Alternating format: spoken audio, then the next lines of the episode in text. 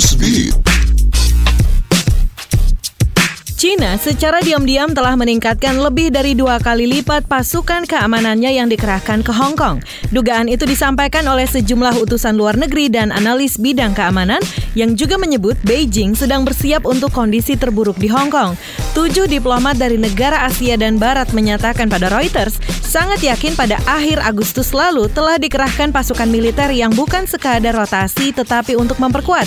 Diperkirakan saat ini sudah ada sekitar 10.000 hingga 12 ribu pasukan militer Cina di Hong Kong. Raksasa jejaring sosial Facebook meluncurkan game di mana para penggunanya bisa berinteraksi dengan teknologi virtual reality atau VR.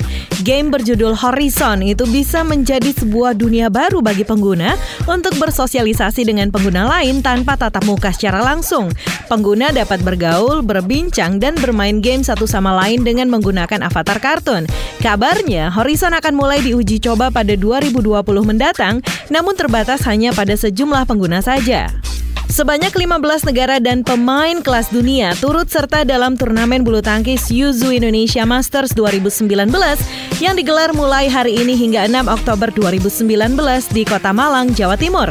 Ketua Panitia Pelaksana Yuzu Indonesia Master 2019 Ahmad Budi Harto menyatakan, kejuaraan itu merupakan rangkaian badminton World Federation World Tour Super 100 yang juga digunakan untuk mendapatkan poin guna menuju Olimpiade Tokyo 2020.